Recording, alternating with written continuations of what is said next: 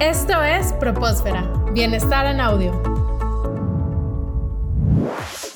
Los líderes positivos de hoy y mañana. Bitácora de viaje, solo aquí en Propósfera.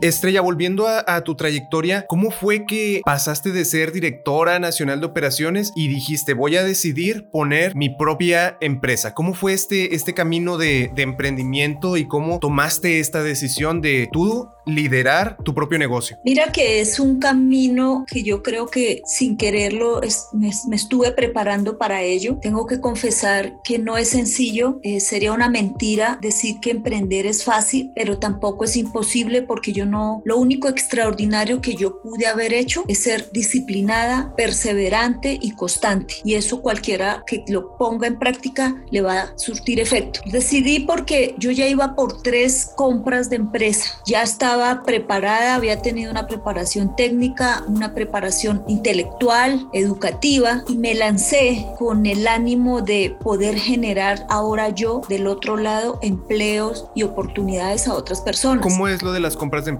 Es decir, que ya estabas en una empresa que la habían comprado 3 veces. Así es. Entonces, 3 veces yo ya había pasado por 3 adquisiciones. Llegué a México, éramos colombo-mexicanos, y luego lo compró una empresa extranjera americana, la segunda más grande del mundo, y ya por la tercera compra de la primera empresa más grande del mundo, que estaba en 45 países. Entonces, todos estos cambios generan una cantidad de 2 cosas. Uno, desde la perspectiva que lo veas, es mucho aprendizaje, pero también desgaste, claro, porque tienes políticas, tienes procesos, tienes nuevos jefes, tienes todo, cambia. Siempre he estado abierta a los cambios. Aguanté 3 compras y todo iba cambiando, y yo estaba abierta a decir, esto es positivo, algo positivo sale de los cambios. Ya en la tercera compra yo pensaba que yo ya estaba lista para dar ese paso de independizarme, y así lo hicimos. Me asocié también con otras 2 personas que hoy son mis socios, una persona colombiana y otra mexicana, los 3 con mucha experiencia en nuestro giro, y decidimos lanzarnos a ser emprendedores. Justo hace 4 años que montamos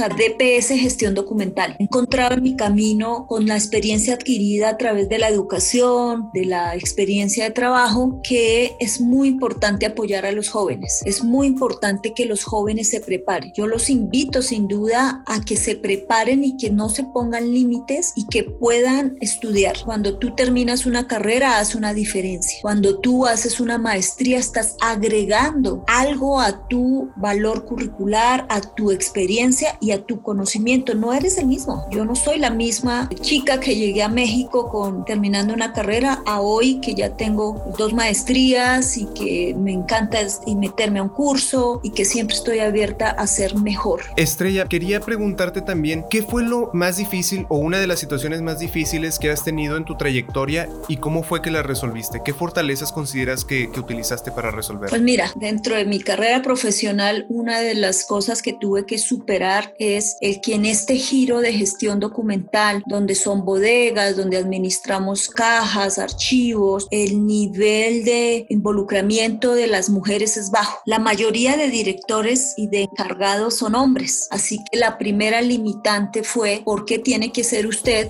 es mujer? O sea, para caminar sobre los racks, para poder dirigir al 90% de la gente que son hombres. Y entendí que eso no tiene nada que ver, este tema no es de género, el tema simplemente es de preparación y de enfoque, porque el género no determina nada. Así que mi primera barrera a romper es el estereotipo de que era un trabajo solo para hombres. Por fortuna tuve la posibilidad de tener a mis jefes, que también todos eran hombres, y demostrar que cualquier persona preparada, con ganas y con talentos desarrollados, puede enfocarse a manejar una operación obteniendo resultados. Y insisto, por eso me ayudó tanto la maestría enfocada en las personas, que fue donde me dio la fortaleza de mostrar que yo como mujer podía administrar y llevar a cabo una operación donde éramos 800 empleados, de los cuales el 90% eran hombres. Con respeto y con igualdad se logró. Continúa con nosotros en Propósfera. Las opiniones vertidas en este programa son responsabilidad de quienes las emiten y no representan necesariamente la opinión de Universidad Tec Milenio.